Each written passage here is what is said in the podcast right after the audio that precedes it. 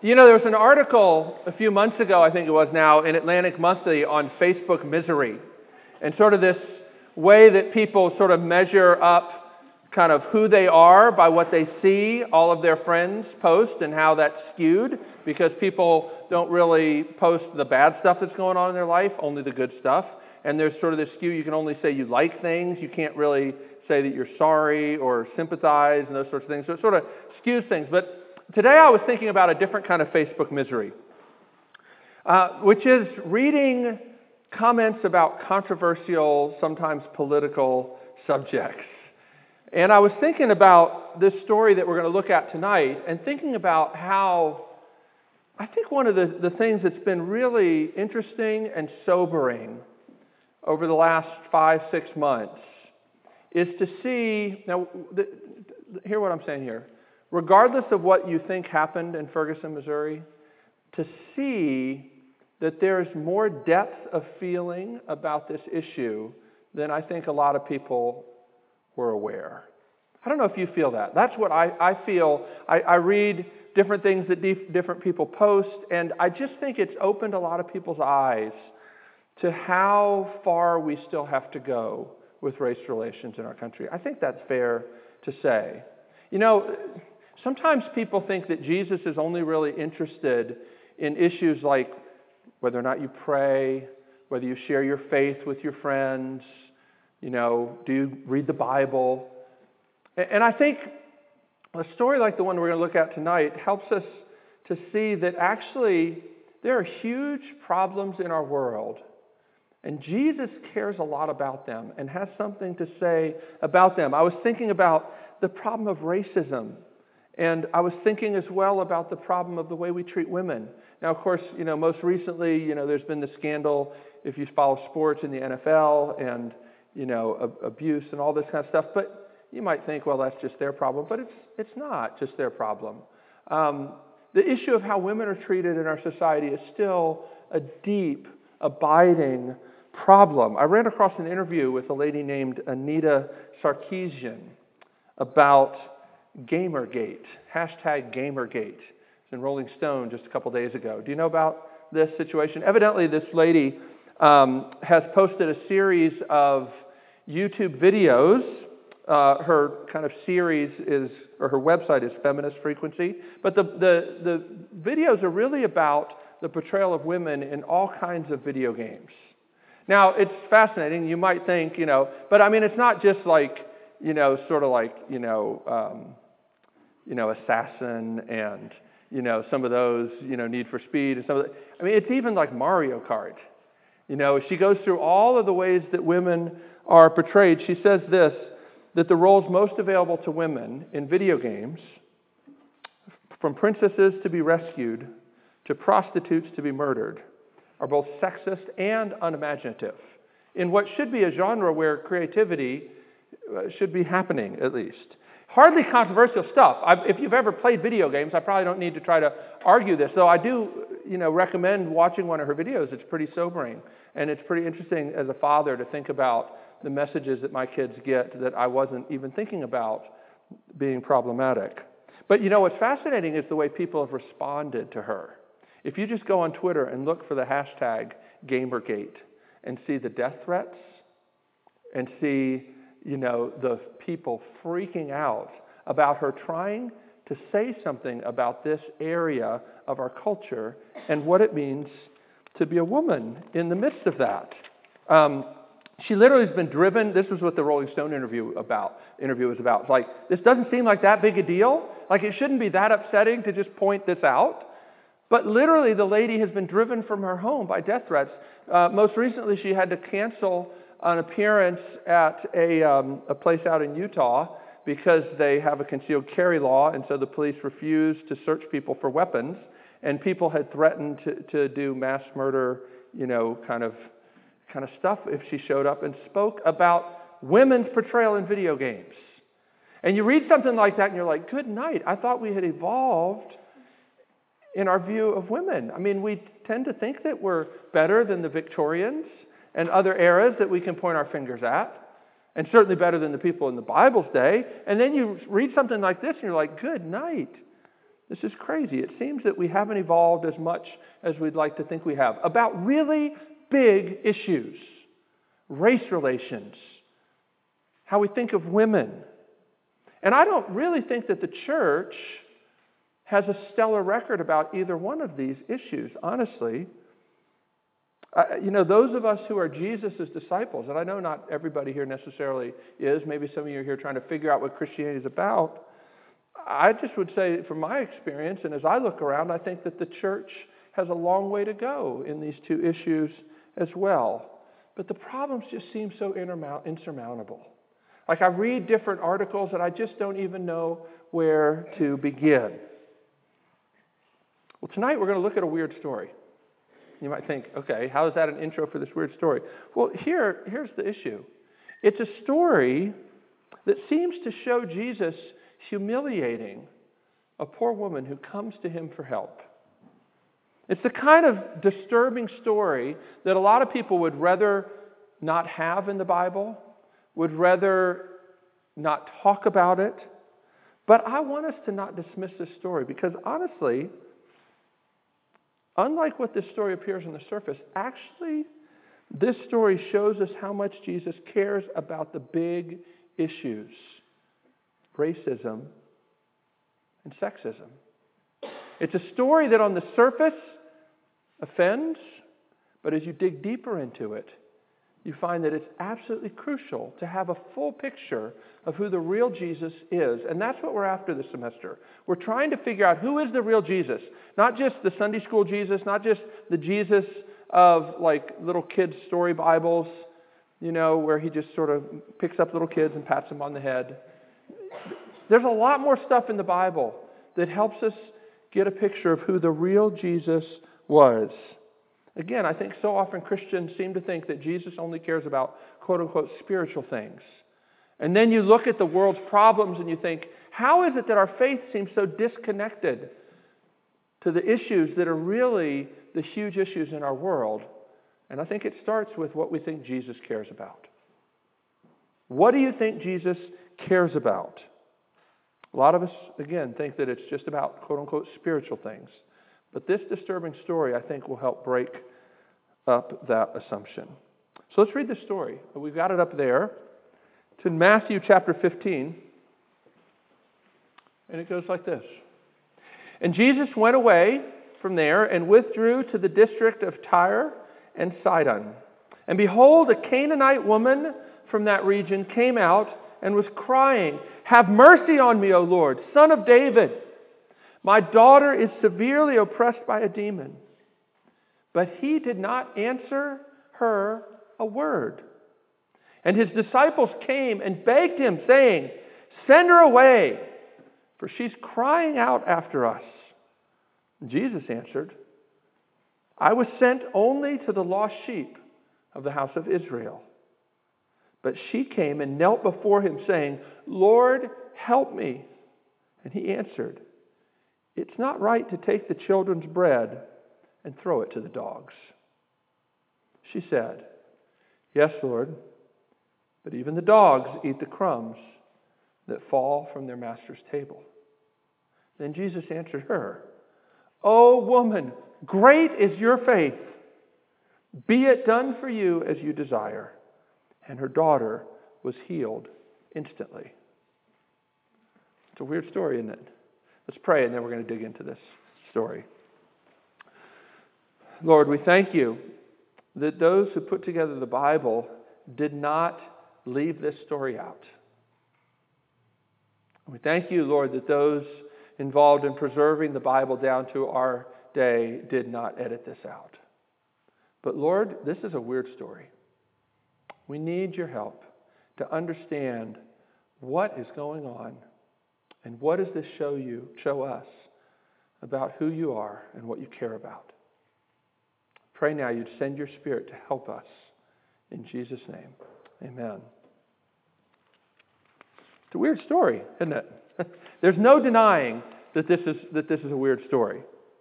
And, you know, the first thing that, that might strike you, if you've read the Bible very much or you've been around you know, people talking about Jesus. If you've been here when I talked about Jesus um, and the story of him meeting this woman at a well in Samaria from John's Gospel in chapter 4, you'll realize right away this is not normally how Jesus treats women. That's one of the things that makes this a weird story. Even in the context of other stories of Jesus, this one is strange. It doesn't even fit the other stories about how Jesus interacts with women in Matthew's gospel. This is Matthew 15. But before and after this, Jesus deals differently with women and with people from other races. Yet it doesn't seem like the kind of story you'd make up. if you were making up a story about Jesus, do you think this would be one? Well, you might if you were a Jewish nationalist. You know? But it seems that, you know, by the time the Bible was being put together, late first century, early second century, uh, that wasn't the attitude of the church. We know from the writings of other church fathers. So this doesn't seem like the kind of story that would have been made up. There doesn't seem to be any purpose to it. It's a weird story. It must have actually happened. and not only that, it's in two different gospels. It's not just like Matthew had an axe to grind. He was kind of a closet misogynist and remembered this one story, and he was the only one that kind of remembered it, and so he just kind of stuck it in his gospel notes in Mark's gospel as well. So, what do we do with this story and other weird stories in the Bible? Because I, I tell you, there are a lot of weird stories in the Bible. I also will tell you, though, I think one of the things that distresses me at times um, working at this campus is the way, for a lot of students, taking religion classes the first time they discover that there's weird stuff in the Bible, and then I'm not always sure that they know what to do with that.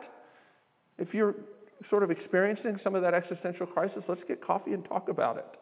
You know, we're not the first ones to notice that this is a weird story, okay? For 2,000 years, Christians have been thinking and writing what they thought about this story, okay? And it's worth at least looking into that a little bit before we dismiss it. Here's my contention tonight. If you want to know who the real Jesus is, then it is imperative that we don't dismiss these kinds of stories. The kinds of stories that make us a little uncomfortable, maybe a lot uncomfortable. Instead, we need to dig in deeper and ask what's going on here? Matthew and Mark both thought that this was an important story for us to understand who Jesus is and what he was all about. So, what are we going to do with this story? Well, the first key, I think, to understanding what's going on here is to consider what's the setting. What's the setting? It says that Jesus went away and he comes to this region. It's not a Jewish region, it's a Gentile region. A Canaanite woman from that region comes out and is crying to him. He doesn't answer her, and then the disciples come. So it's obvious that Jesus is not just having a private conversation with this woman. Now that's important because Jesus is speaking to her at the same time he's instructing his disciples. Anybody ever been in a hospital? I won't get you to raise your hand because I guess that's too personal. I'm not allowed to ask you that in this day and age. But if you've ever been in a hospital, like a teaching hospital, or if you've ever watched any of those hospital shows like Scrubs? Anybody remember that? Oh, we used to love that show. Or um, what's the one, Grey's Anatomy? You know, at a teaching hospital, there's something that goes on every morning and often later in the day too called rounds, where the doctor goes around to all the patients with the medical students and will ask them questions. Sometimes it's almost awkward because the patient is laying there and they're asking questions about things like the patient isn't even really there, depending on the bedside manner of the doctor. And whether he's more caring for the patient or teaching the student, sometimes both are going on at the same time, and it makes for interesting conversations. The kind of conversation you wouldn't really have with just the patient or with just the medical students. And I think you, you need to understand about this story is that's what's going on here. Now, I mentioned that story in John chapter 4. Jesus you know, speaking to this woman, the Samaritan woman at a well. And in that story, Jesus stays behind at this well while the disciples go into town to find some food. And when they come back, they discover Jesus talking to a woman, not only a woman, but a Samaritan woman, not a Jewish woman. And the Jews did not have great love for people who were not Jewish, particularly Samaritans. They were very, a lot of hatred between these two groups of people. And if you remember a little bit about that story, the disciples are kind of freaking out that Jesus is talking to her, but they don't have the guts to ask Jesus about it. They kind of whisper among themselves, like, what are they doing? Rabbis don't talk to strange women. They certainly don't talk to strange women with a reputation like this woman, and they don't talk to Samaritans at all. What's he doing talking to a Samaritan woman? You just don't do that. But they don't have the courage to bring it up to Jesus. Here, again, Jesus is dealing with disciples who are scandalized by what this woman is doing. What do they want to do? They want to get rid of her. They want to get rid of her. Jesus, send her away. She's crying out after us.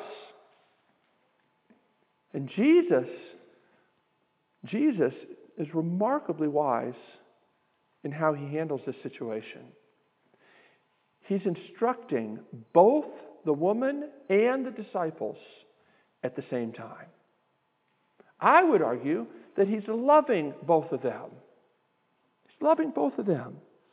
He's loving the woman and his disciples in a world where racism and sexism abounds. And that's what this story is about. Let's dig into it. How does Jesus show his love towards his disciples in this story? Here's, here's the way I think it, it comes out. He draws them out to expose their racism and their sexism. And then he shows them how big his kingdom agenda really is. Look at how he does this. Now, again, you have to understand that it's a really big deal and culturally scandalous for this woman to speak to Jesus, and certainly for him to speak back to her. Okay? Everybody there would have been scandalized by Jesus speaking to a woman who's not a member of his family in public. You don't do that.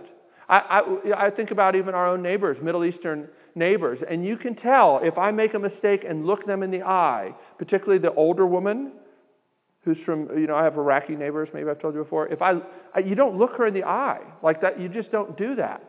And I don't even really talk, whenever you even try to talk to her, and I should understand a lot of English, but to talk to her is bordering on inappropriate. It's just not done in certain cultures. And that's what Jesus' culture was like.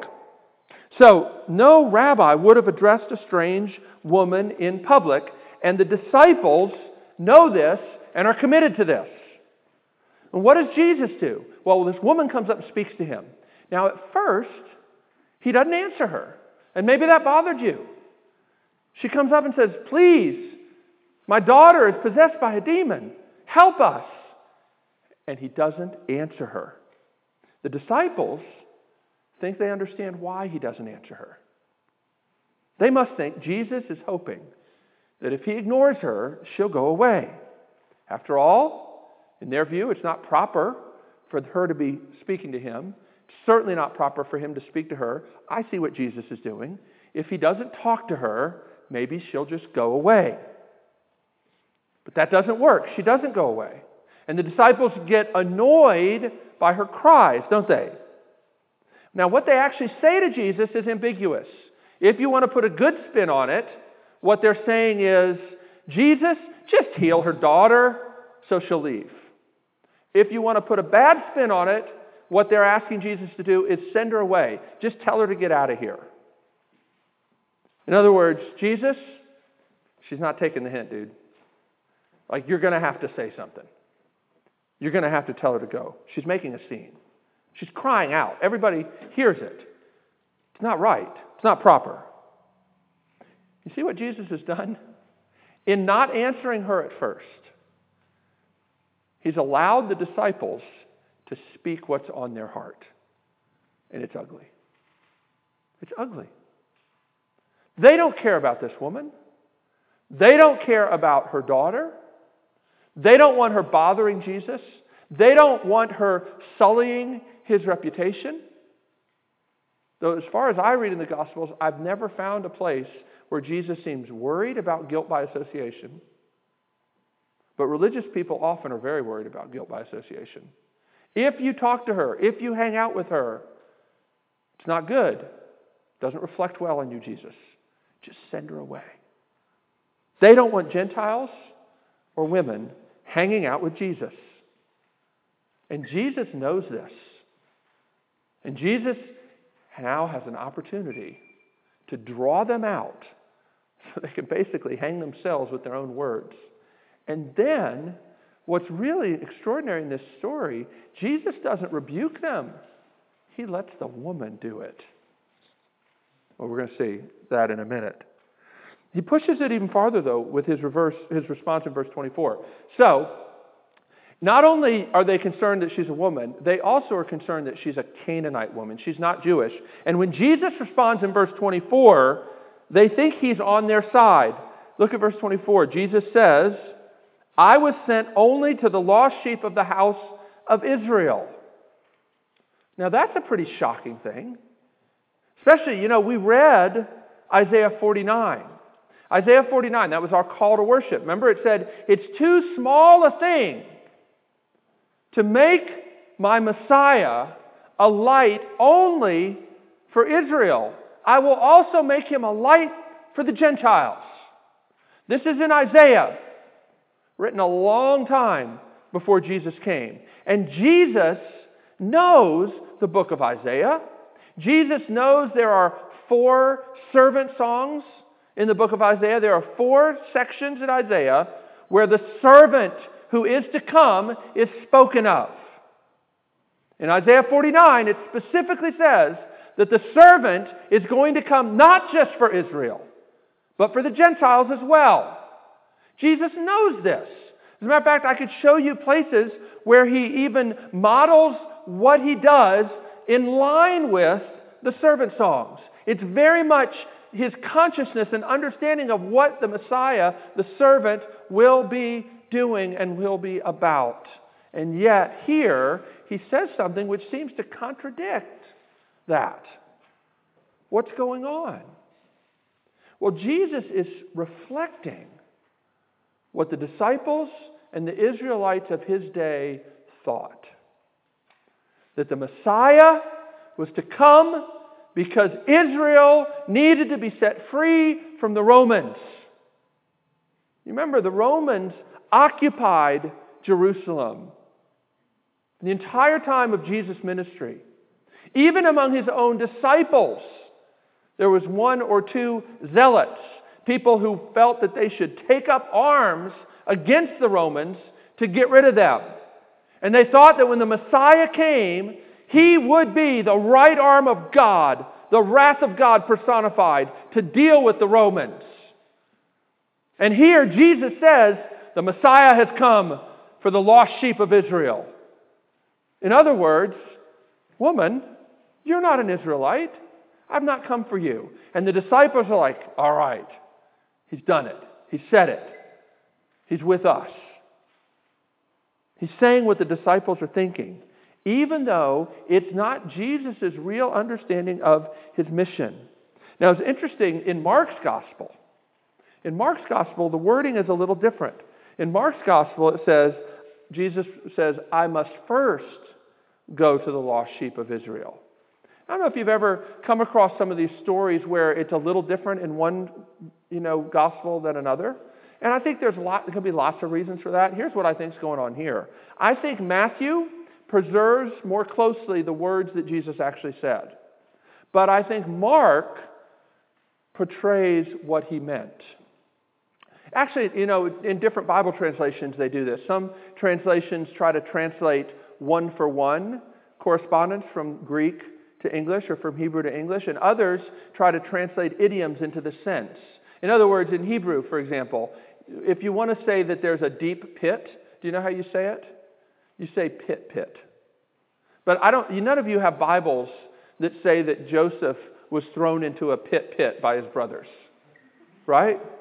No. And none of you have Bibles that say that God spoke to Moses mouth to mouth. That's what it says in the Hebrew. But we don't use that idiom. We say face to face. Okay? So you're familiar with this phenomenon, and I don't think that it's a threat to your faith to say that sometimes you need to translate for sense, translate an idiom. Jesus says, I've come for the lost sheep of Israel only. But he's saying that fully understanding that he comes for the lost sheep of Israel first, but not only. Because he knows Isaiah 49. And Mark understands that. That Jesus was not saying categorically, I've not come for anybody. As a matter of fact, in Matthew's gospel, before and after this, he's ministered to Gentiles, not just Jews. But what he says and what the, Jew, the Jewish disciples hear is, He's with us. He thinks that the Messiah is only for us. Awesome. But what does the lady say? What does she say? Well, she says one of the most amazing things in all of Scripture. See, Jesus is, Jesus is loving the disciples too much to let them live in their racism and their sexism. But I got to tell you, this racism issue was a hard, hard issue for the church. You're gonna, you read even in the book of Acts how difficult it was for God to finally get these Jewish disciples to believe that God cared about Gentiles. He had to give a vision to Peter of this sheet coming down and tell him three times, Peter, get up, kill, eat. In other words, there's no distinction now between clean animals and unclean animals, that those Jewish ceremonial laws that separated Jews and Gentiles. No, that's gone, done away with by what happened at the cross. And yet, still, in the letter of the Galatians that we studied last spring, we find that Peter shrunk back from that, even though God had revealed in a dream to him very specifically that God cared about the Gentiles and wanted them to be part of his kingdom. Still, when some of the Jews show up, Peter shrinks back and refuses to eat with Gentiles again. You understand, this was not an easy issue for the early Christians to deal with, right? But Jesus is committed to dealing with it. He's committed to dealing with it. In letting this Gentile woman rebuke the disciples before him, he's showing his commitment to defy the racial and sexist prejudices of his day that make the world so ugly. In other words, he's drawing his disciples into a trap. Have you ever been around people like I've sometimes I always feel like that around English people, particularly professors. Like I always feel like a babbling idiot. If you've ever been like to Europe or you know most foreign countries, you realize that Americans talk a lot, especially when they're nervous. And I always have that experience around English professors. Can't tell you how many times I've met some Bible professor that I've revered, and I just start blabbing and they're just sitting there. Mm-hmm. Mm-hmm. And, the, and the, more you do, the more you do that, you just keep laughing. That's what these disciples are doing. The more Jesus just sits there and doesn't say something, they start opening their mouth. And as Jesus says elsewhere in the Gospels, it's out of the issues of the heart that the mouth speaks. And what the mouth reveals is ugly.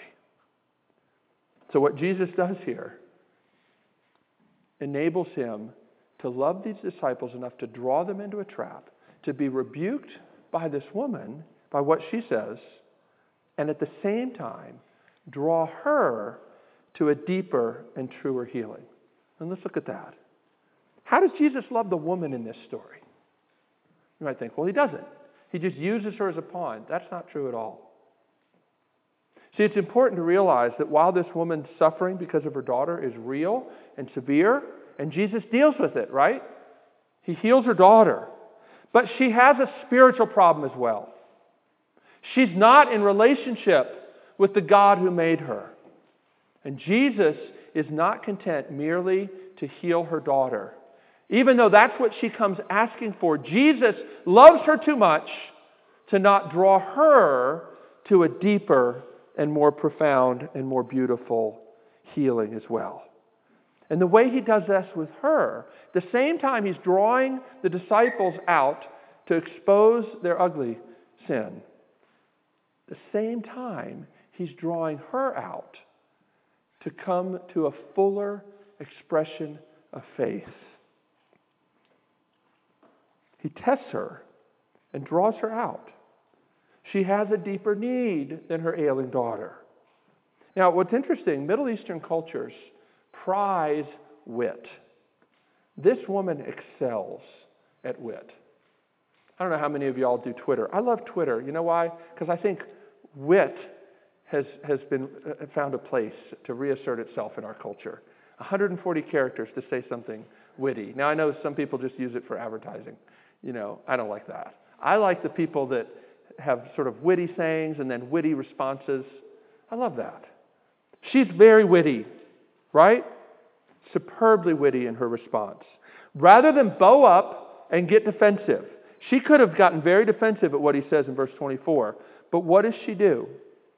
She says it's not right to take the children's bread. Sorry, he says it's not right to take the children's bread and throw it to dogs, referring to the Israelites as the children and referring to her as a dog. There's no getting around it. He calls her a dog. But how does she respond? Look at verse 20. She says, Yes, Lord. Yet even the dogs eat the crumbs that fall from their master's table. She doesn't get defensive. She basically says, Lord, I am a dog, but bless me anyway.